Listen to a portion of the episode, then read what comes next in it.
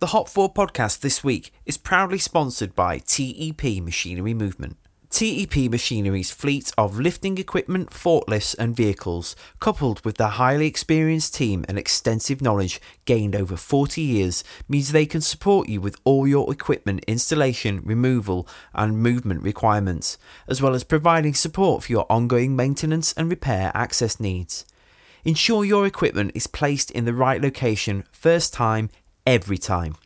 Give TEP Machinery Movement a call today on 01937 558 203. That's 01937 558 203. This is Nick Law, and you're listening to the Hop Forward Podcast, getting you ahead in the brewing and beer business. Hopforward.beer is a podcast and website dedicated to the beer industry, supporting budding beer entrepreneurs by gaining insights from experienced brewers and folk within the craft beer industry. So grab a glass, pour yourself a beer, and let's get into this week's episode.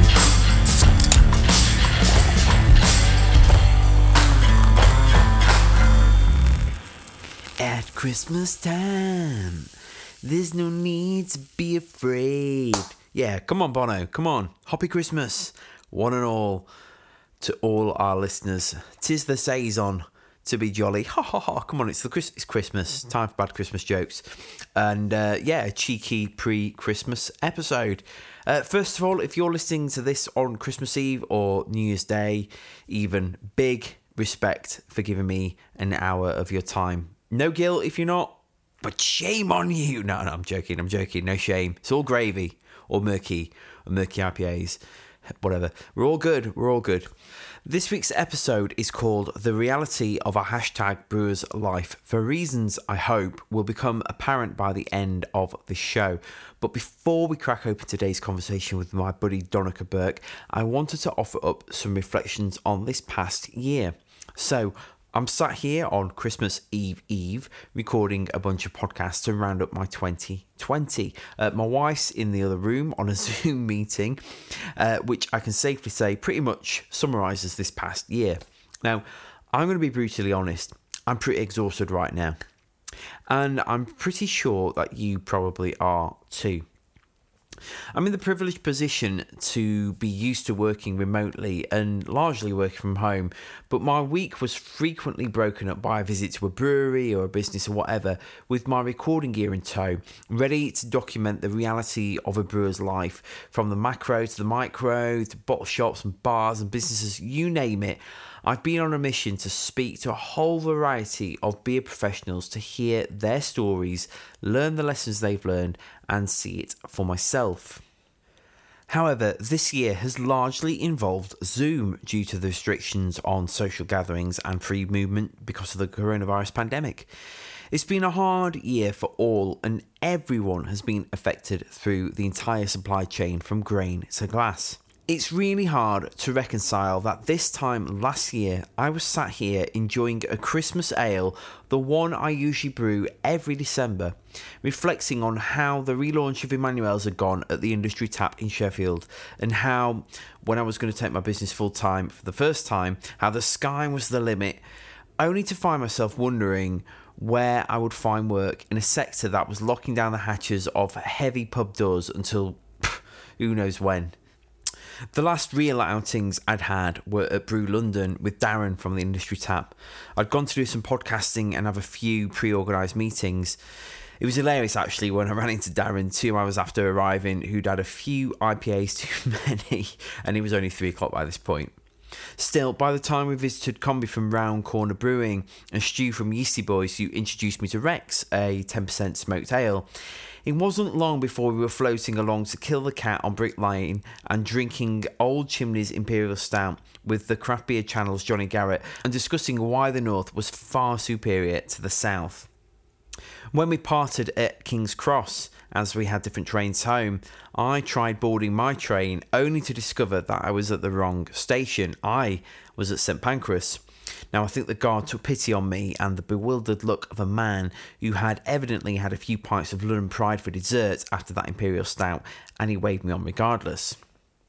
However, having swore that I would never drink again the next day, it wasn't long before I hit SIBA Beer X in Liverpool. I was staying for two days this time and was up for an award with the Hop Forward podcast. So, despite the fact that there was this coronavirus thing going around, I was just immensely happy to be there. I think deep down inside, I sort of knew this would be my last outing for a while. I don't think I appreciated what that would look like at the time, but there was this sense of uh, foreboding amidst all this, you know, elbow bumping and joking and jovialness. Ha ha ha ha, the coronavirus, ha ha ha ha. Needless to say, I broke my oath after the awards, which, by the way, I didn't win. And my downfall was when I hopped into the cab with Sarah from Boss Brewing and a few others, and we ended up in the Dead Crafty Beer Company. And because I'd paid for the taxi, they said, Well, what do you want to drink? Now, there's only really one good answer to that question when there's a looming global pandemic that's about to plunge you into an Orwellian dystopian nightmare for God knows how long. Um, I'll have an Imperial Stout, just a half. And actually, wait, actually, make that two thirds. Now, I've no idea how I managed to order a meal from Five Guys later that night, let alone find my way back to the hotel. But alas, I am still here, but for the grace of God. I felt quite tender the next day, truth be told, and mostly, mostly being the key word, laid off the sauce. A newfound friend of mine, Stephen from Navigation Brewery in Nottingham, who I'd met once before, offered to drive me home because, quote unquote, Sheffield is sort of en route to Nottingham, kind of. Stephen, if you are indeed listening to this, because I've not spoke to you since actually because of all the craziness that's been happening, I owe you an absolutely massive debt, or at least some beers. It was exceptionally kind of you, and I am eternally grateful for the conversation we had about everything from brewing and culture and rebuilding a business to Catholicism and church abuse. It was such a great drive back from Liverpool to Sheffield, and I am indebted to you for the conversation and just the friendship we shared that day. It was a mere matter of days before Boris told Britons not to go to the pub while keeping them open, only to do the first in a series of many U turns and officially close them altogether. I didn't realise it at the time, but my ache for human company in the pub would be something that has stayed with me since, and more on that shortly. Missing my companions down the local is one thing, but taking a business full time and relying on yourself to bring home the bacon during a pandemic when most businesses had shut up shop was an altogether brand new experience.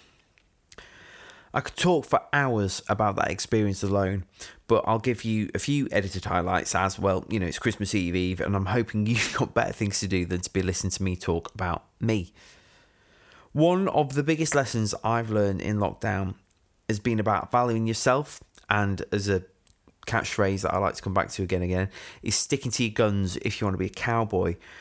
It's easy to look at someone else's journey or business and compare yourself to them and how much you charge for your beers or whatever it is, your services. But ultimately, you've got to do what works for you. And what worked for me was putting my family first. And then putting my best efforts into the clients I was working with to deliver quality over quantity. And then taking on a bounce back loan, the only form of governmental support that was available to a director of a company like me, and buying a small uni tank so I could start brewing again. And these were some of the best decisions I ever made. An entrepreneur that I look up to called Rob Moore has this catchphrase, which is if you don't risk everything, you risk everything. And it was a huge, it felt like a huge risk to me taking on a loan and starting a business. But actually, I feel like it's really paid off in dividends. And I'm not talking about financial gain, but I'm talking about all the rest of it, all the unseen stuff that you don't quite see. But you know, it, it's been great to see other breweries and other businesses stick to their guns because obviously they want to be cowboys and um, adopt innovative methods to face this situation we've all been thrust into. Um, I was most impressed with how Utopian Brewery, a largely unheard of brewery from Devon, sent cans of their lagers out to beer writers and journalists and broadcasters across the nation. And the results were almost instantaneous. They were seemingly an overnight success. I mean, they've been going for three years, um, but it's as if out of nowhere, everybody started writing about their fantastic beers. A not too dissimilar story occurred with the Cheshire Brewhouse, although Shane Swindells has been running his brewery for some time and was on the verge of giving up. A rebrand, moving into cans and sending out Govinda and Gibraltar Porter, two heritage beers made using Chevalier malt, seemingly put his brewery into the limelight like never before. For me, what the lockdown made me do was reassess what I was doing with my life. I mean, the reason I started this podcast in the first place back in 2018 was to help people like me who wanted to grow a brewery, a business, and a brand. And I knew I wanted to make beer, but I had to lay all the cards out on the table and just let Emmanuel's be what it wanted to be. Not the next hip, cool brewery with rave reviews on Untappd and being invited to the latest beer festivals and all the rest of it, but just a small brewery that makes really good beers in accordance with who I am and what I hold true. As pubs started to open and I started to rebuild my brewery, I realised how much I miss cask ale and the pub. My first pint back after lockdown was in the Hallamshire house with my friend Paddy, who I formerly worked with at the Sheffield Brewery Company. We debated what we might have first. I settled on something, you know, fairly low ABV to kickstart the proceedings, but when the waiter greeted us, which, let's face it, was an altogether new experience in a bar in Britain, the words, um, I'll have a pint of Jaipur on cask, escaped my lips, and the rest was history. It's really easy to underappreciate the simple things of life and what you have until you don't have it anymore. I miss cask beer in the pub, and I still miss cask beer in the pub. It's little wonder then that the first beer I brewed when I finally got my kit working was a 4.7% British Pale Ale that I racked into a few pins. One of them is set up in my cellar right now and is keeping my thirst quenched over Christmas. Having said that, there's a lot of other beers that brewers have been kind enough to send me these last nine months just sat in my cellar waiting to be drunk over this festive period. I've enjoyed beers from a variety of brewers, including, and just if you take away one tip from 2020, is this never start a list because you're bound to leave some people out and some people disappointed. So I apologize if you're listening to this and I'll, I miss you out. I'm really sorry. It's not that I didn't enjoy your beer, it's just I couldn't quite remember all the breweries I've been sent beers by because I've had so many. Um, but I've enjoyed beers from the Yeastie Boys, Utopian, Round Corner Brewing. And again, I want to shout a massive thanks to Combi Crying uh, from uh, Round Corner because uh, we were due to record a podcast on the evening my father in law died, which I had to cancel like 15 minutes before we were due to record. And then he sent me uh, a bomber of a um, barrel aged Baltic Porter, I think that's what it was, um, which is still unopened because I'm waiting until we can actually gather all the family together from Edinburgh, Sheffield, and Stamford and drink that beer together. Uh, so huge thanks to Round Corner for that. Uh, London Beer Factory have been great. Fierce and Noble made some great beers that they sent up. Uh, Signature Brew, good chemistry. Uh, huge shout out to Kelly if you're listening. Uh, Common Writers, and again to Stephen, thank you. It's been great working with you. Uh, Cheshire Brewhouse, obviously, huge, massive thanks to Shane. I love his beers. And the list really, really does go on. I've been fortunate enough to befriend many of these breweries and hear the plight and the challenges they've all faced this year in one way, shape, or form. The reality of a hashtag brewer's life is far from the Instagrammable pin-up poses you're likely to see of a brewer smashing out the latest hazy IPAs. It comes with sleepless nights, and I'm saying this from experience of being a brewer.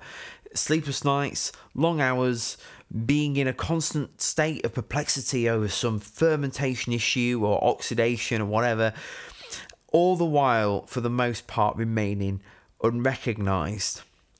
For all the businesses that have come out of COVID well, for whatever reason, it's really gutting to hear of the ones who have struggled, or the bar owner that I met the other day who is holding down two part time jobs just to keep him and his missus afloat because the government support doesn't apply to them. The reality of a brewer's life is difficult. I think that's why I really connected with Donica when I spoke to him in person for the first time a few months back when I recorded this episode. Although our upbringings are worlds apart, he's from Ireland, I'm from the outskirts of Sheffield and Barnsley, um, our experiences of entering the industry and what we discovered were frighteningly similar. I wanted to share this episode today, which is just again another casual conversation between two friends, because I believe that there are a lot of people in the industry facing these kind of realities, probably more so now we're in the thick of it than ever before. You'll hear about his experience finding his feet with a fledgling brewery in Birmingham before moving to Evolution, a brewery that succumbed not only to the pandemic but by the boss going to jail and had to close the brewery down as a result. And fortunately, now Don is at Tappet Brewing Co. in Southampton and, as ever, is brewing some absolutely fantastic beers. The reality of a brewer's life is often brutal, but the camaraderie throughout this industry keeps us all going. It's what's kept this podcast going, even though, as I said at the start, I'm on my knees, I'm tired, I'm ready for a break, but it keeps it going whether you're a brewer or you're cleaning lines, well, you're probably not at the moment because all the pubs are shut. Uh, you know, you're marketing the liquid on social media, you're designing cans, or you're keeping the supply chain going. You know, whatever it is, everybody seems to band together, and it feels like an amazing industry to be part of. So, this Christmas Eve Eve, I'm raising a toast to everyone listening to this everyone involved in the industry in some way, shape, or form. If you're a beer writer, you're a brewer, you own a bar, you pull pints, you send out chemicals to brewers, whatever it is, I'm raising a pint and I'm saying cheers. Happy Christmas, everyone. Stay safe and don't drink too many Imperial Stouts because that's what barley wines are for at Christmas, aren't they? Spice barley wines. There you go.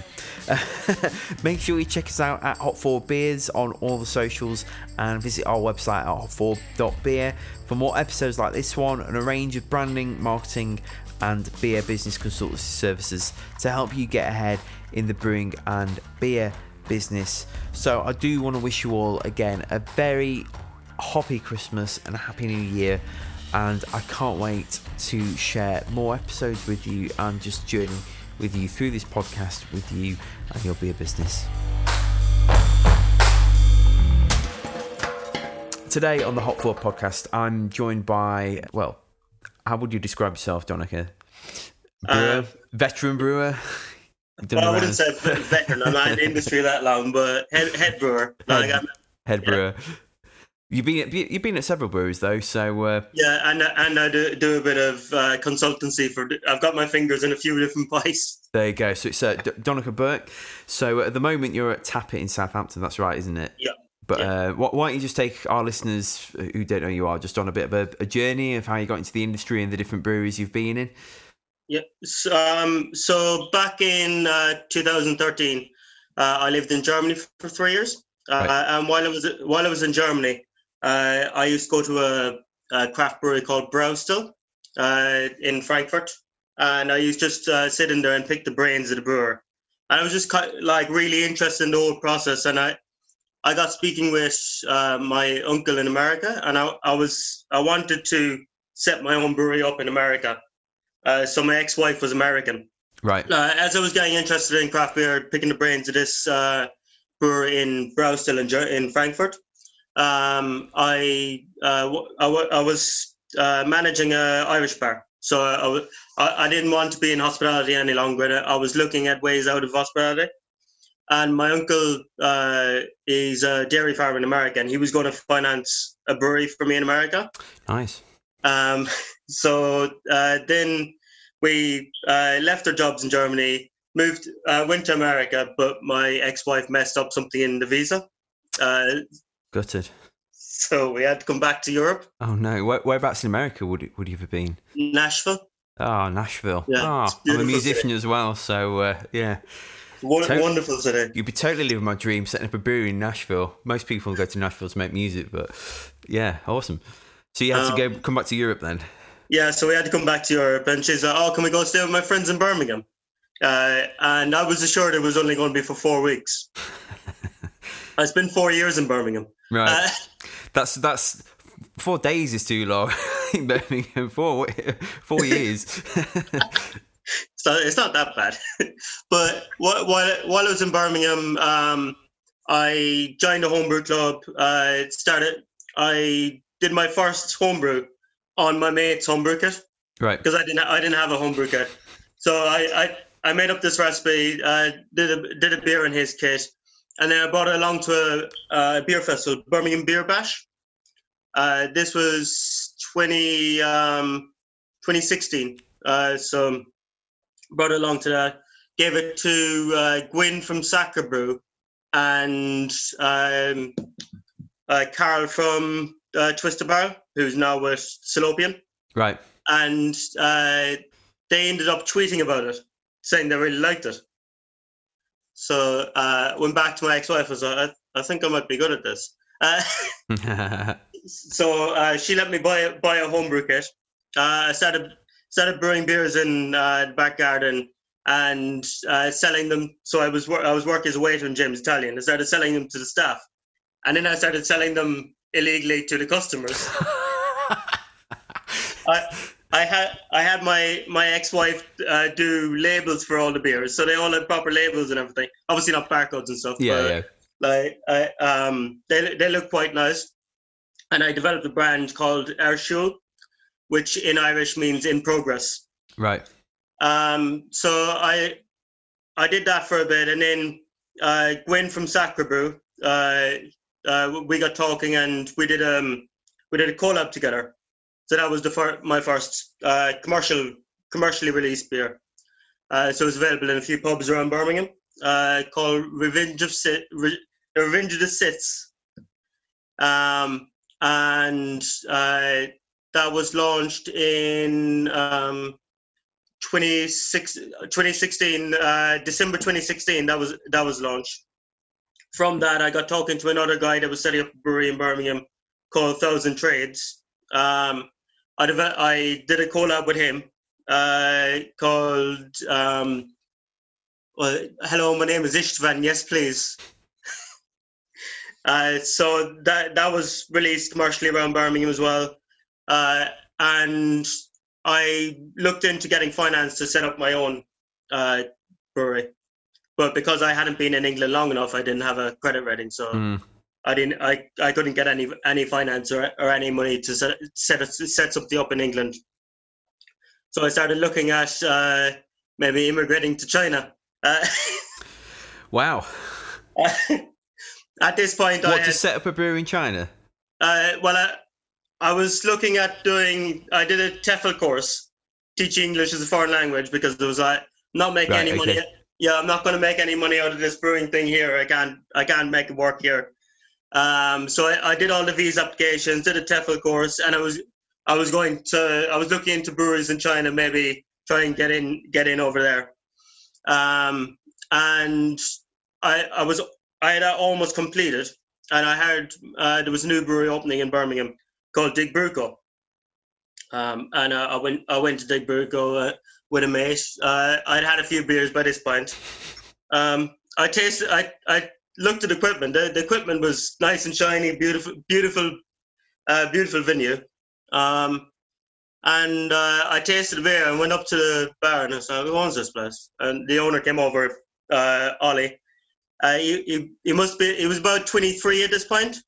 So he, he'd set up a brewery and he, he was Well, he's 20, 23. yeah. Wow. Um, so he's a young lad, uh, and uh, I was like, "Y- "Your equipment's amazing, but but your beer is shit." Uh, and it is he's like, "Who are you?"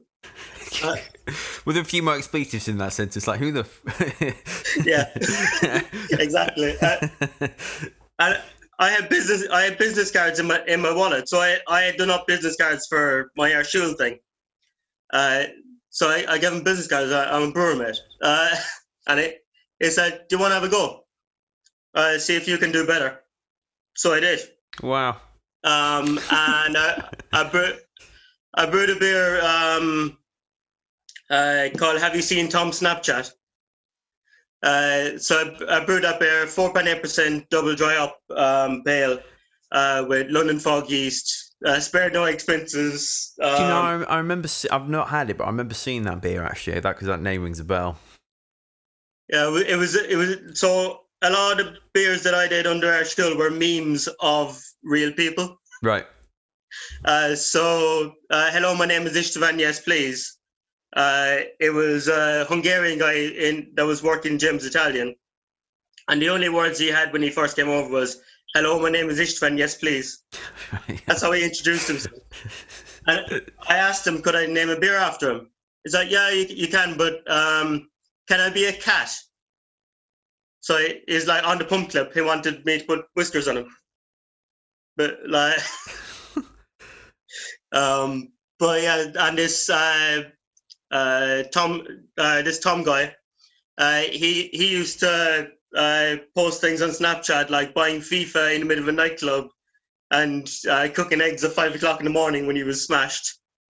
Um, so I just thought it'd be a good good uh, name for a beer. So I bought, I um, that's why I brought that over. nice. Um, but from from that beer, that beer went down really well. Um, people started like I started seeing on Untappd people saying, "Give this man a job." People were putting commenting on the uh, Untappd. Uh, so uh, Ollie hired me, so I I, I came into Dig Brewco. Uh, there was an there was a head brewer there, uh, but from a from a cask background. Right. Um, so the two the two of us uh, worked side by side uh, for the next nine months.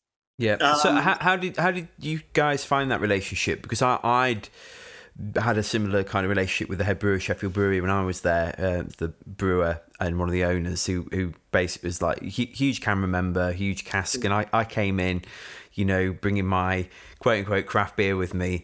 I remember the first time we had some kegs delivered, and they came off the back of the the lorry. Uh, one of his mates from CAMRA walked past. And he's like, "Oh, what's this?" And he went, "Oh, the Antichrist has come."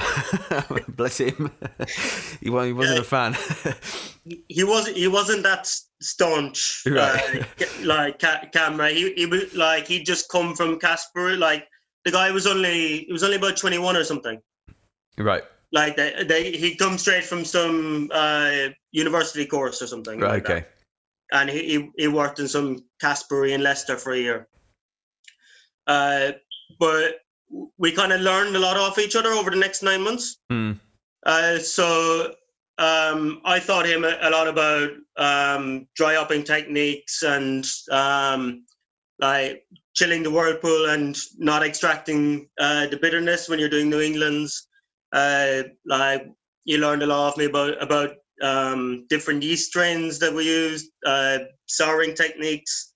So I was I was learning off of other like I was ringing up other brewers that I knew asking for advice, and then I was passing the advice on Yeah. to him, and he he was teaching me like about the kit and that like I like so I I not really brewed on a on a big like it was a tin heck uh, brew kit.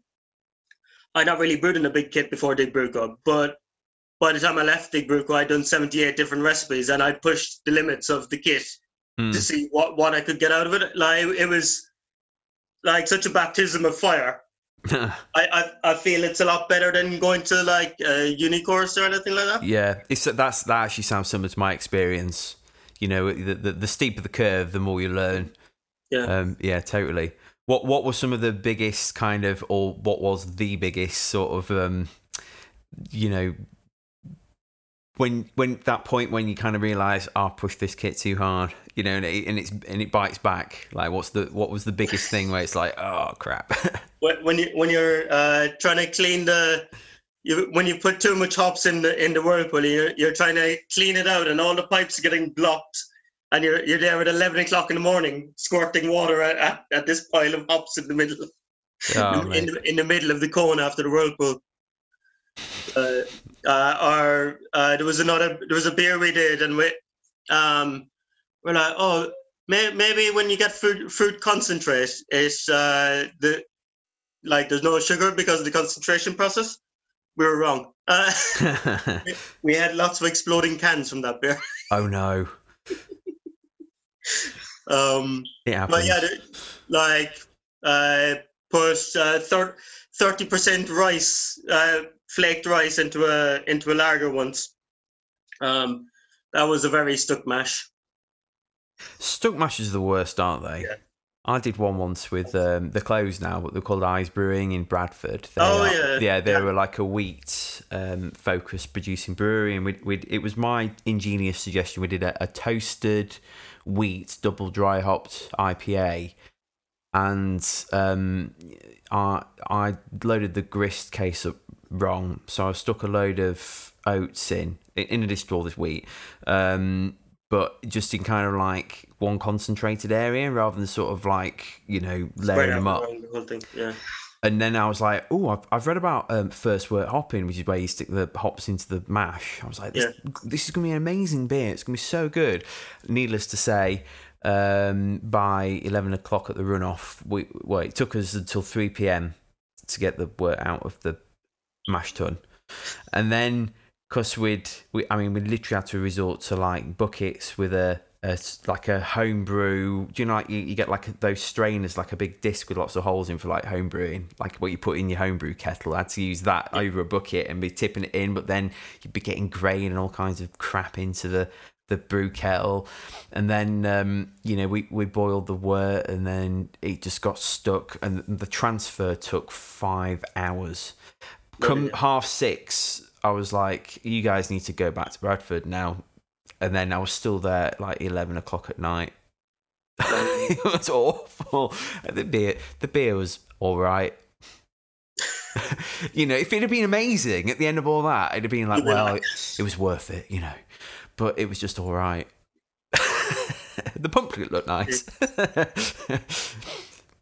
But yeah, Yeah. it's like there's a lot, there's a lot of like um, coconut is another thing. I try I uh, we did a collab with Brew York, and I did a mango apricot, uh, coconut, and tonka bean sour smoothie IPA. Like probably the most bonkers beer I've ever done, but the um the coconut solidified in the cone of the kettle or in the cone of the fermenter. oh no. Um, it was. I didn't realize until I went to open the fermenter to clean it. Uh, so managed to melt the coconut with the HLT water. Um, coconut went went down into the drain. Then it solidified into the in the drain again. so I was getting ready to go home. I went into the in into the back room where all the kegs are stored, and I'm like, "Oh, it's like a swimming pool in here." oh, dude. Uh, so, Yeah, those those kind of things kind of they make you, don't they? Yeah. they make you the person you are.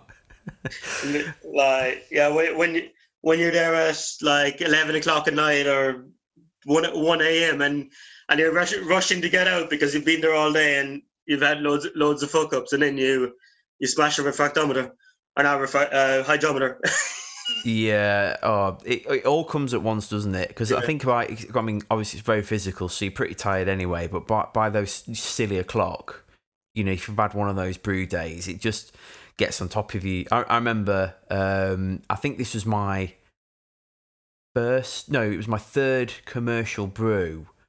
Um, we did. Um, it was just like one of the standard core range beers, but I thought I'd drained off the mash tun and I hadn't. Now the brewery was on like three floors. It was in an old polish works, and so the mash tun it was it was great because it was on like this mezzanine floor, and you could tip it over.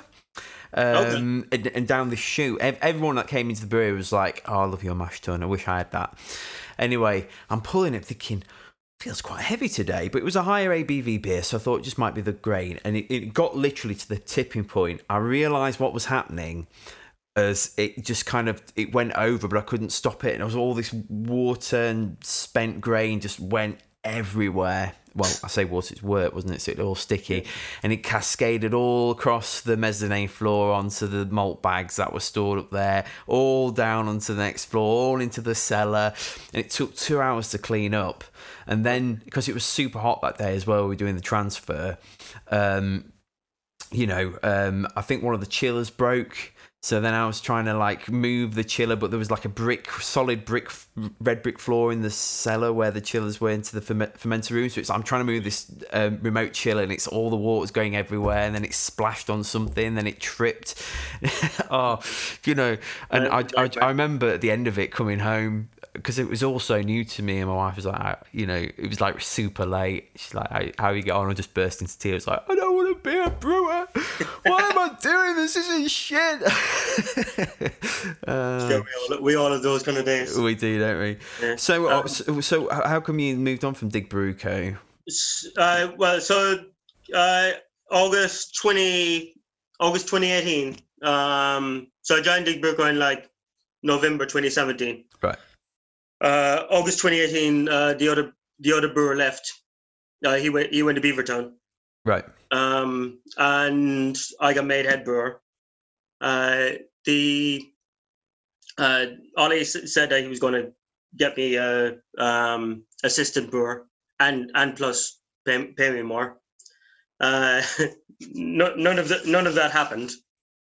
Um, we um, in Fe- February we we won uh, raise the bar, so we won the raise the same thing that Unity won.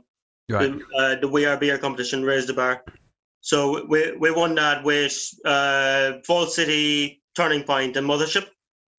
Uh, so we got to go to all the beer festivals around um, around England or around United Kingdom.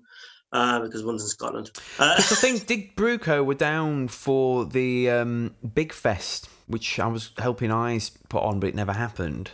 Oh yeah, we so, uh, we were done that as well. Yeah. Right. Yeah. Okay. Yeah.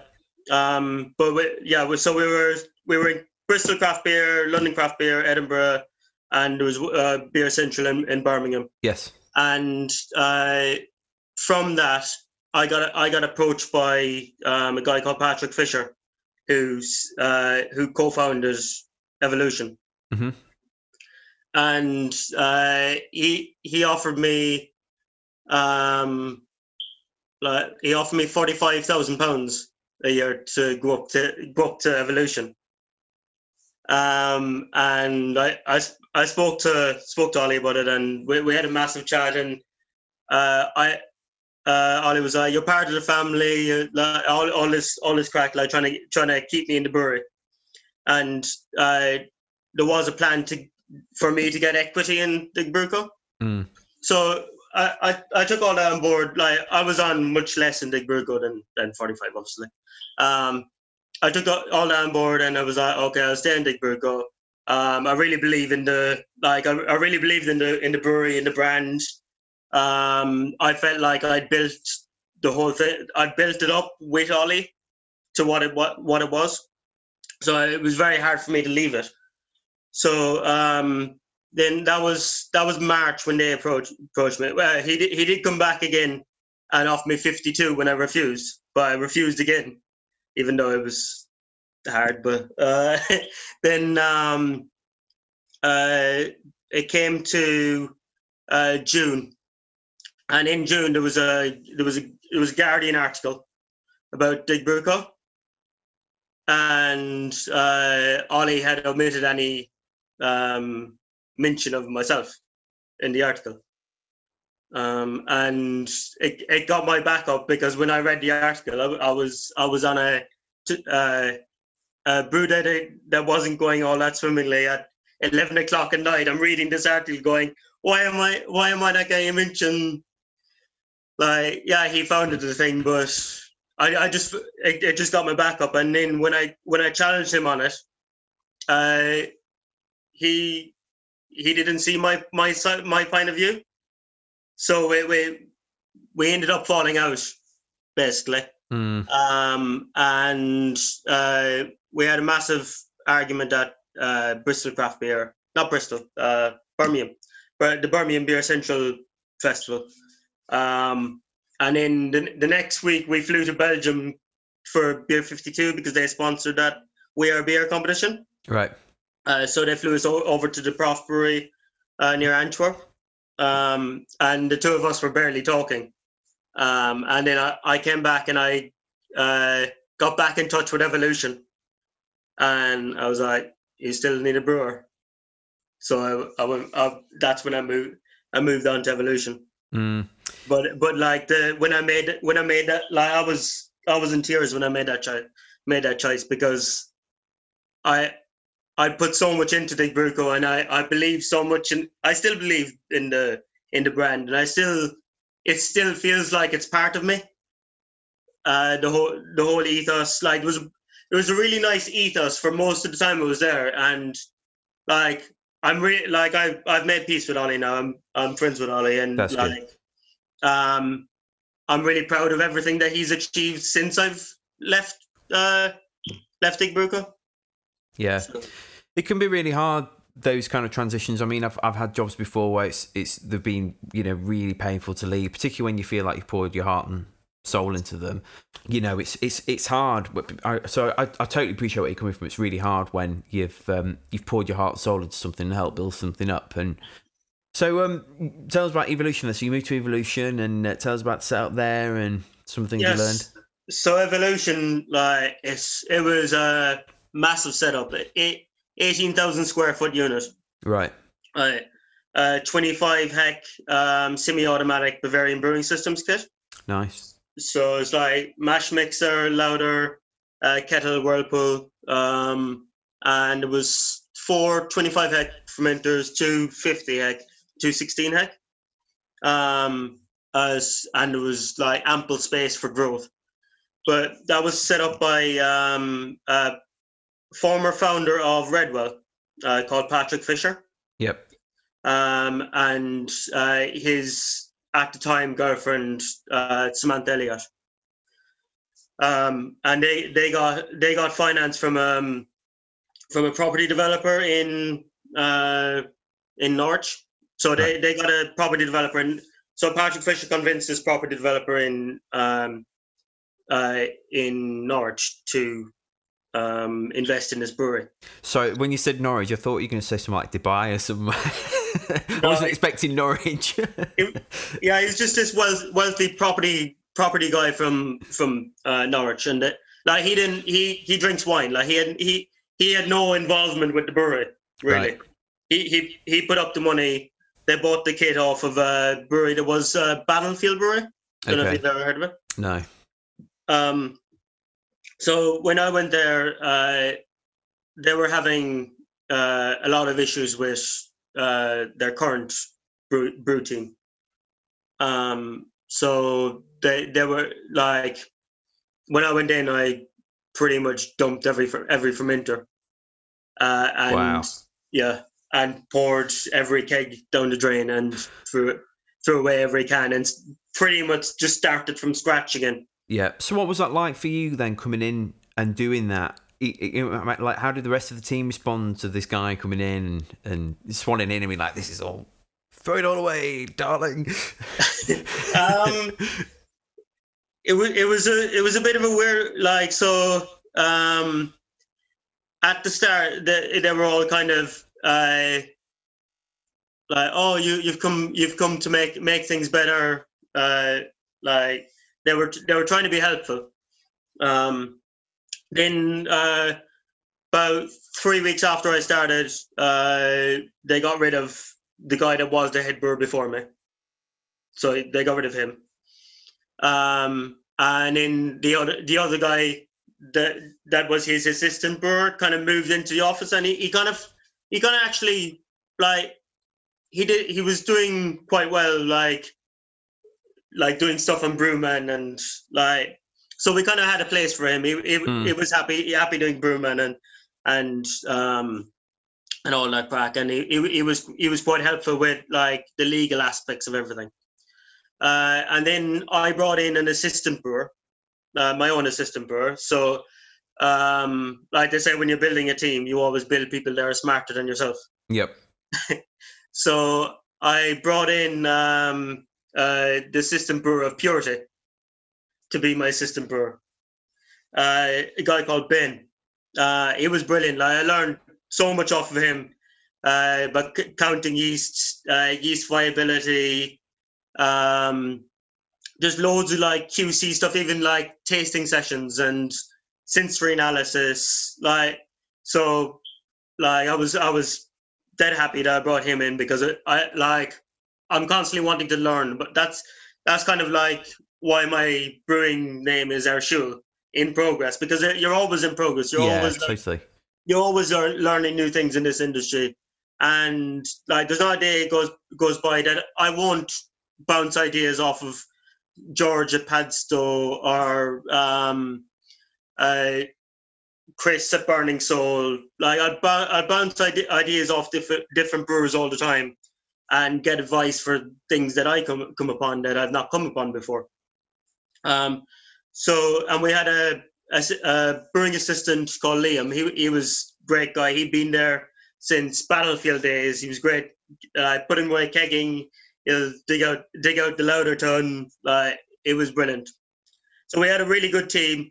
Uh, we had a a sales um, sales team, a guy from a, a gin company in Norwich, um, and uh, a guy that's now an assistant brewer at Twisted Wheel. Okay. Yeah. Uh, called Davey. Uh, so uh, we had a great team. Uh, everything everything seemed like it was on it was on track. Uh, I can tell this is going somewhere with uh, everything seemed like it was on track. yeah. Uh, then uh, there was a bit of a bombshell in November. Uh, the fo- the founder. Is this November last last year or this year? Yeah, uh, November 2019. Right. So November 2019, um, Patrick Fisher goes to jail goes to jail for fraud. So the the owner goes The to jail for fraud. Yeah, Wow. but not not the fraud wasn't related to evolution. The fraud Yeah, was yeah. related to his old brewery Redwell. Gosh. Uh, so so uh, Patrick Fisher goes to prison for fraud. Um, so um, the So what was that like for you guys finding that out? um, like I I I I knew there was something, like he had something on him, because I I like looked into the company before I'd started work there and found this article, uh, saying that he he he had his court case postponed or something. Um, but I, I was never told the full detail. I didn't like. They were oh, it's only something small. Like he, he'll probably just get a get a fine. Like he didn't really do anything majorly wrong. That's that was the company line. So I thought, okay, cool. Um, but the my assistant brewer, who who I got to leave his job at Purity, he'd been there for six years. He he, he was stressing. Like Yeah. like he rang he rang he rang me up and he's like, "What the fuck's this? What have you got me into?" Uh, so then uh, after that, we we had a the uh, investor guy came up and we, we had a, a a kind of a crisis meeting. Um, So you met this guy before? Was like, this literally like the first time you met oh, this I, investor? I, I'd met him before. Like he, he he used to come up and um, like have chats with the founders, so Samantha and and and Patrick. But like he never really conversed that much with us. Like he didn't he didn't know anything about beer. He didn't know what a fermenter was. He didn't know what anything was. He, he just thought it was a it was going to make him loads of money. Uh, because that Breweries that's- making people loads of money. because that's what he that that's the story he was he was fed by this Patrick Fisher guy. He was told by Patrick Fisher, "Oh, invest in this brewery and we'll supply supermarkets and we'll be millionaires." Uh, um, and uh, so we we sat down uh, and he said it to myself and Samantha. Um, he said, "You've got a you've got a year to break even." Like so, you've got a year to reorganize yourself, get get get everything going smoothly, kind of uh, deal with whatever comes of it in the press, in if anything comes of it in the press or whatever. And uh, let, let's let's get the place breaking even in a year. So I bet you're Um, thinking at this point, yeah, no probs. It's November 2019. Hey, we can have our 2020 vision. You know, it's all gonna be great. 2020. You know, going into the new decade. Oh, wait a minute. yeah, exactly. So we um we we we had like we had a branding guy as well, a guy called Tommy. Um, so uh, we all sat down. We had an idea. We had a we try to work out where where we where we wanted the company to go because, because before that it was this Patrick guy that was dictating the beers that we brewed. So we're like, okay, we we need a core range. Uh, if we want to go into tackle the supermarkets, we do a, co- a core range of four uh, easy easy beers like an, a nice lager, uh, Irish Red, uh, Session IPA, and um, uh, West Coast. Uh, so like we we pitched these th- three beers in three fairy milk cans. We said if we want to go go after where like the likes of Five Points, the likes of Vocation are, this is this is where we want want to go. Um, they they they agreed to do that, so we we we went ahead. Those beers launched in February. Um, in the craft beer rising in London, they seemed to go down quite well. We had some interest from Sainsbury's, uh, some interest from Marks and Spencers. Um, and uh, at that beer festival, we also got quite a bit of interest from wholesalers. Uh, we uh, start of March, we, we we did deals with wholesalers that they were going to take a take pallet. We had pallets, loads of pallets going out in uh, April, and we are supposed to supply uh, supermarkets in the summer. Then coronavirus happened. Uh, and then what what did that do to the business? So initially, um, before before the lockdown, uh, we were told separate into teams of two. So myself and the, um, one of the sales guys, Davey, uh, we were one team, and then Ben and the Liam, the assistant, the brewing assistant, was the other team. So we never crossed paths, and we we we worked alternate days. Uh, so we we uh, minimized the risk of Mm. uh, the whole team going down. Um, at the start of the lockdown, we we were shifting uh, about five grand's worth of beer per month through online sales, which, considering we were kind of no one, wasn't wasn't bad. But our rent was eight and a half grand a month. Right. Um, Yeah. and I'm pretty sure people could do the maths. yeah. Uh, like, and we, we didn't we didn't get any um, uh, exemption on uh, business rates because we were over the threshold. Our business rates were two and a half grand a month. Um, like the the the amount of like the costs were just building up. Uh, two weeks into lockdown, uh, the owner uh, rang me and Samantha and he said, um, "I'm pulling out." it, it was I've already lost um, over a million pounds. I'm not putting any more money in. Uh, he, Wow. he's, he said he couldn't see it uh, being right until uh, next year, which is is actually right. Uh, Yeah. um, so he, but he said that he, he would pay, um, he would pay myself and and Samantha uh, four months' salary to start winding the company down. Um, so uh, basically, I was, I was what was that like for you at that point? it was a it was a very weird scenario like just itemizing all all all the equipment uh pulling everything out like stripping basically stripping the whole brewery of everything the wor- Mhm. the wor- the worst thing i think during the whole 4 months of closing the thing down is um because we were building up to supply wholesalers in in april uh we we had um we had about five, five, six hundred kegs of beer that I had to painstakingly pour down the drain, Oh my word. Yeah, and uh, we we had thousands of cans that I I had to tip in a skip. So like it was just soul destroying, like seeing seeing something that could have been great, just like be nothing like that. Mm. Like even the, the tap room, like they they spend they spend fifty grand doing up the doing up the tap room. The tap room opened in August, and um, I I had to dismantle all the furniture in the tap room and I take it. Like i even sold the the beer taps Right. and the fridges and like just see going in every day and seeing it be taken apart bit by bit. Um, it was unlike any other job that I've left Mm. because it was yeah it, it, it was just every like even though I I was only there for a short period of time it felt like we had like because I built a, a team myself and uh, and um we all gelled really well and uh seemed like we had we we were going places like even like in February in the craft beer rising uh, actually, it's not called Craft Beer It's Rising. Brew London. I, yeah, I was at that. Yeah. uh, sorry, Brew, Brew London. Um, in Brew London, we, we, we had such such positivity coming back from it as a team.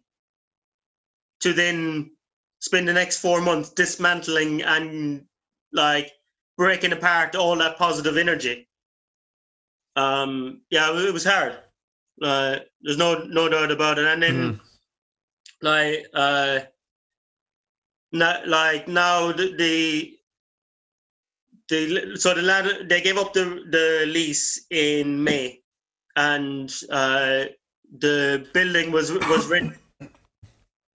Uh, excuse me. The, the the building was rented to um, uh, stainless steel and stainless steel sheet manufacturer next door, and it was just like stacked to the to the roof with stainless steel and the brewery equipment was craned out. The the sign, the there was a massive neon sign taken down off the front of the building. Yeah, it was. Uh, I, oh, I had um, I had barrel aged stout as well. I had uh, a sixteen percent barrel aged stout that had, that had been in there since November that I had to pour down the drain. You're not siphoning any off into uh, bottles for yourself? Or? Yeah, I have some in the fridge. Yeah, there you go. I was going to say, if you get, if you if you got to siphon that down the drain, you want to make sure you take some with you. Yeah. Man, that's sure. gutting. So, I mean, for any, because unfortunately, this is a sad fact. I think, particularly with COVID and the economy, and make, over the months and years that are going to come, you know, th- there's going to be more of this, unfortunately. And for, uh, for any brewers that listen to this, that unfortunately might find themselves in a similar circumstance to you, either winding down someone else's business or winding down their own. Um, I mean, what, just take us through the nuts and bolts of that process. You know, everything from having to list stuff on, you know, either an auction house or uh, I know you'd put some stuff on a Facebook group because I approached you about buying a beer gun, I think it was. Yeah. Um, but just just take us through that entire process from a practical point of view. Like, what what should somebody do in that circumstance?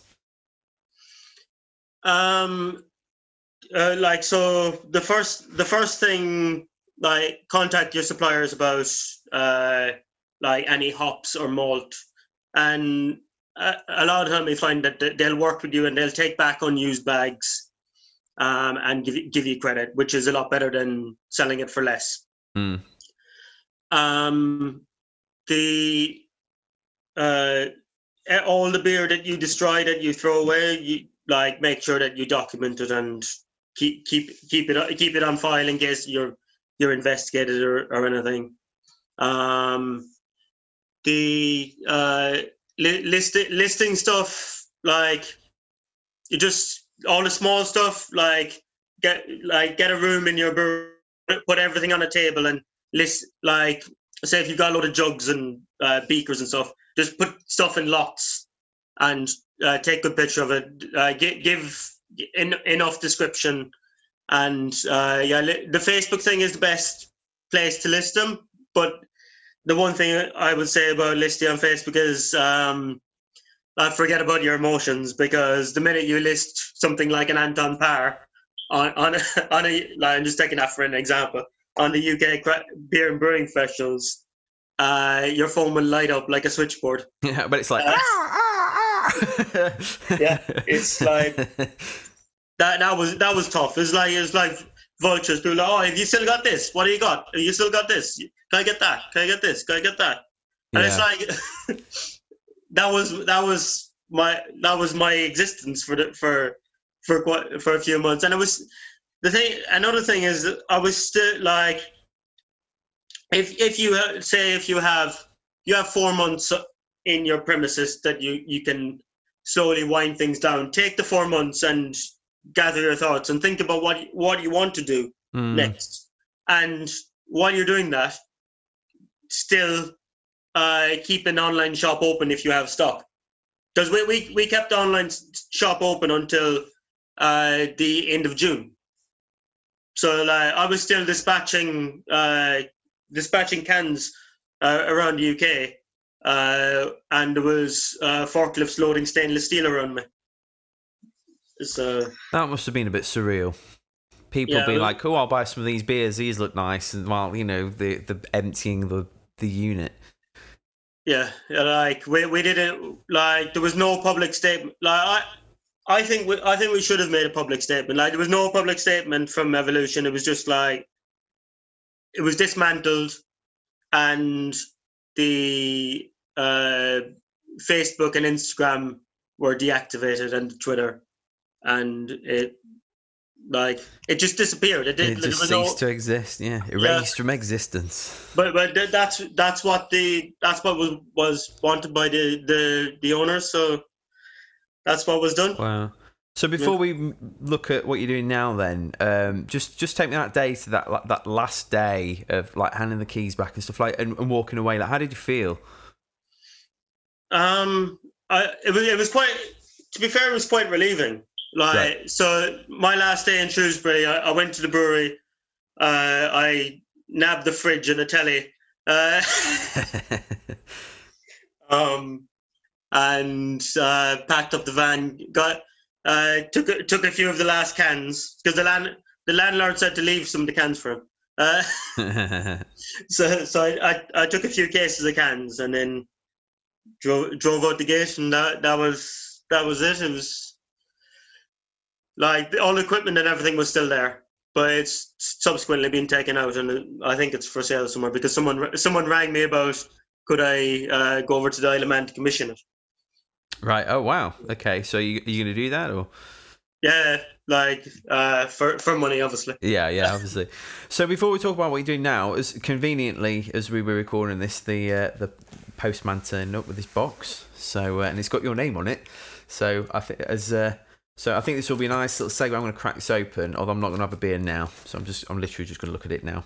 Um, but as, as I open this, why, why don't you tell me what's in this box? Uh, so I've got, I uh, got Interstellar. Uh, so this is uh, an IPA, uh, 5.2%.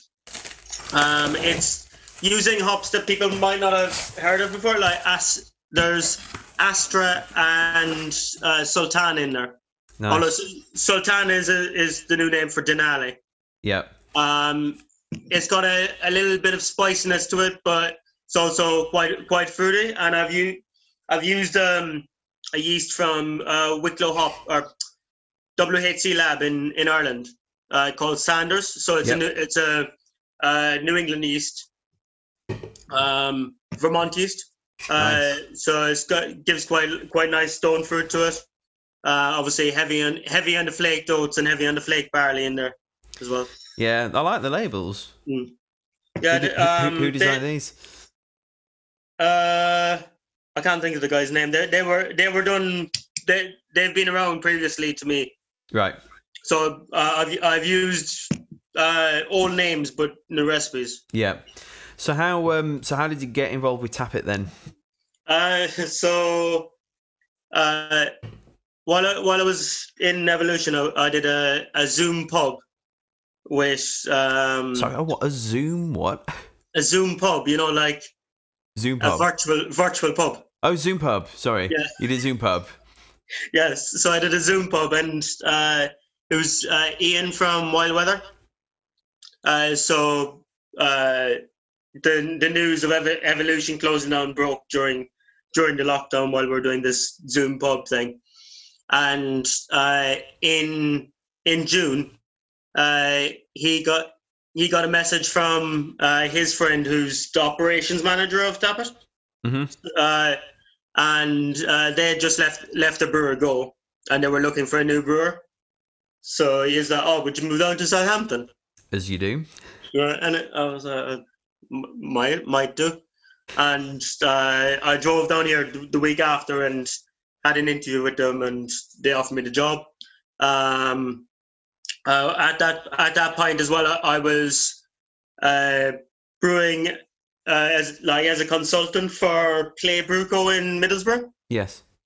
Uh, so uh, I was uh, I brew I brew I went up to Middlesbrough twice. So I, I brewed six beers up in Middlesbrough. Um, so I got in contact with them through them that can.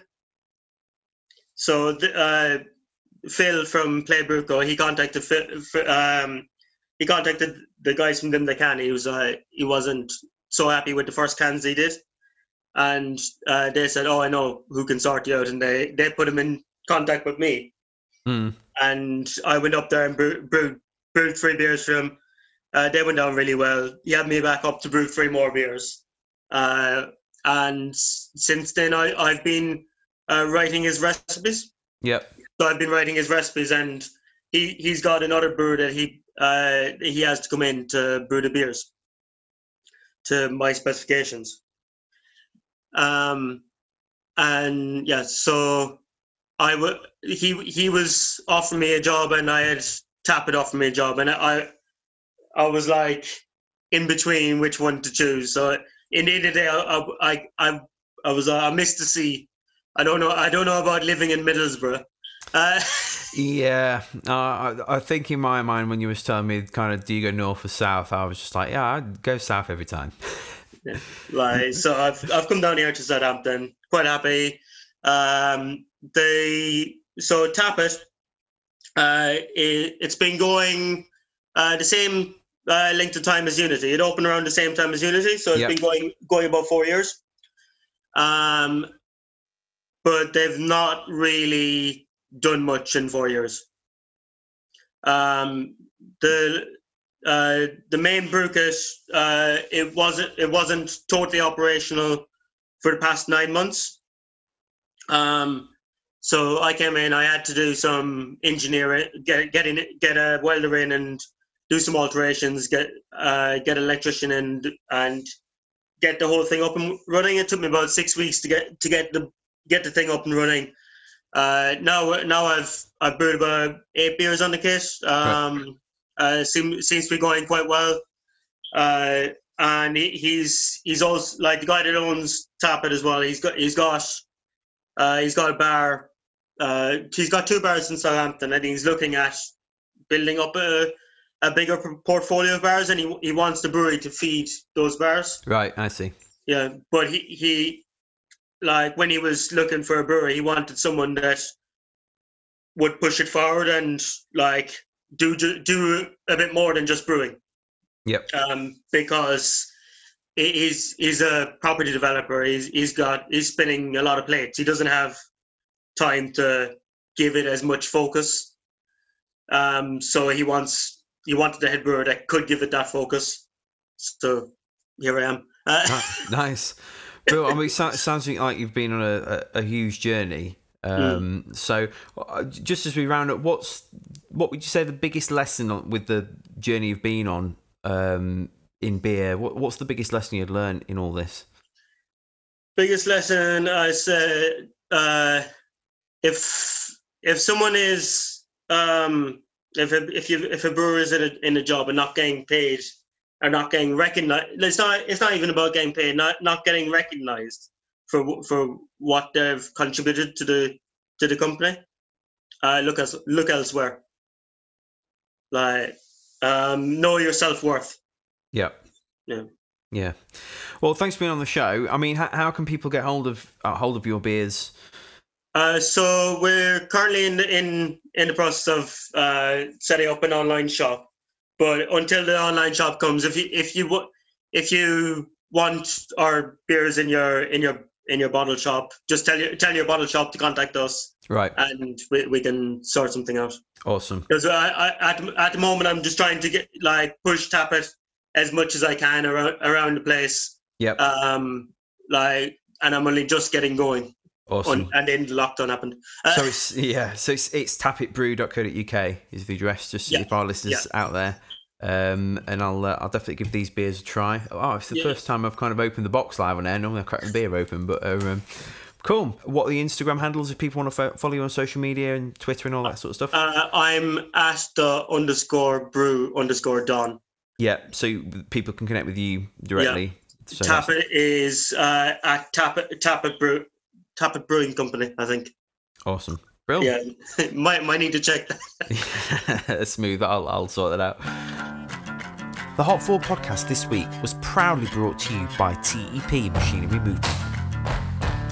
TEP Machinery's fleet of lifting equipment, forklifts, and vehicles, coupled with their highly experienced team and extensive knowledge gained over 40 years, means they can support you with all your equipment installation, removal, and movement requirements, as well as providing support for your ongoing maintenance and repair access needs. Ensure your equipment is placed in the right location first time, every time.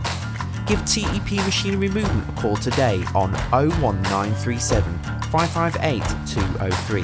That's 01937 558 203.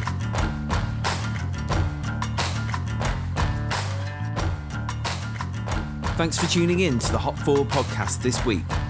Don't forget, we're here to help you get ahead in the brewing and beer business. So hit the subscribe button for more insights into the beer industry. Connect with us at hopforward.beer or through our social media channels at hopforwardbeers. Until next time, cheers.